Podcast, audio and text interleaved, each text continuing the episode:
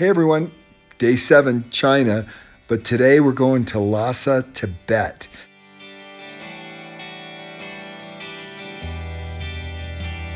So I'm in Tibet and it's at 12,000 feet here, so they give you oxygen.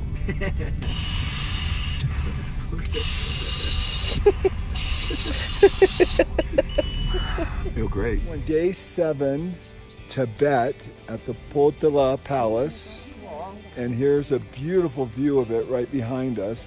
So Lhasa is at about 12,000 feet and we're just starting off our day. It's been quite a journey. Got in at two o'clock in the morning, woke up at eight o'clock this morning, breathing oxygen, doing all kinds of crazy stuff. But we're gonna have a great day today. And our guide is Dawa, and Dawa's gonna do a great job, and we're gonna have a fun time. Got a cup of coffee, a latte before I climb up to the Potala Palace.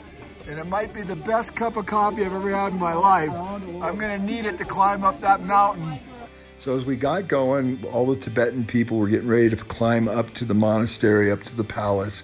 So this is the Dalai Lama's winter palace, and it was really beautiful. And we had the most spectacular weather. We had to pinch ourselves. It was warm, about 70 degrees. And as we got up, we saw how the whole thing was constructed. They actually use a bush to create the red, and all the different colors have different meanings the white, the red, the black, the yellow. And then we got inside, and of course, it was beautiful. And we're talking from the seventh century. This is ancient, ancient antiquities here. And it was beautiful. And the nice thing is, we got to do a lot of videotaping here. There's a couple places we couldn't when it got into all the Buddhas and areas like that because there were all these different throne rooms for the Dalai Lama. We couldn't film in there, but that was okay. We still got to see a lot of cool stuff. We climbed all the way up to the top and got all the way to the courtyards and got great views and vistas overlooking everything. It was quite beautiful. It reminded me a lot of Bhutan. Bhutan is even more ancient feeling because it's even less developed, but a lot of beautiful scenery everywhere.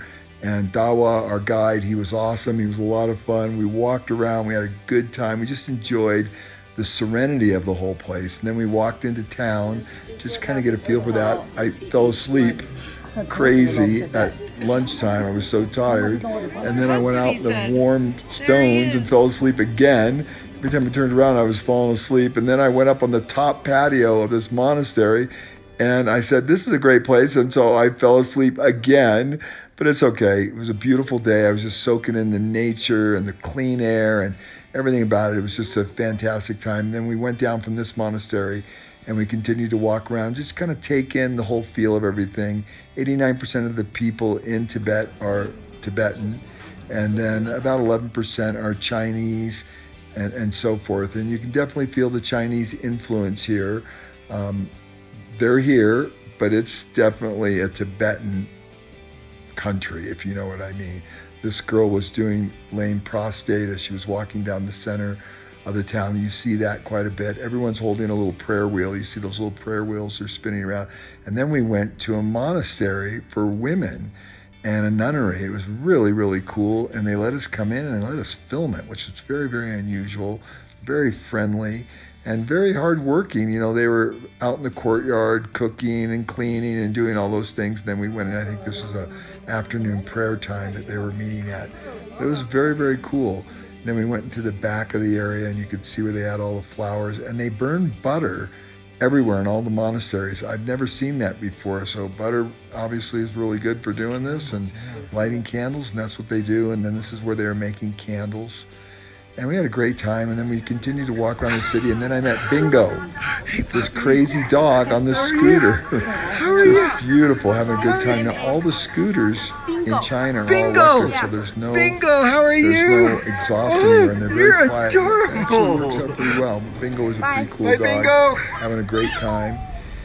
And then this little girl was just enthralled with herself in the reflection in this brass plate. It was so funny. Then we got back to our beautiful hotel and that was about five o'clock. So we had a full day, beautiful hotel, beautiful ambiance, really warm feeling. The people, the people, the Tibetan people are wonderful. They speak English very well, very friendly. We had a great time. So that was day seven, Tibet. Wait, there's more. I went back to my room, got revived with some oxygen, and next thing you know, we were on a pedicab. See what happened.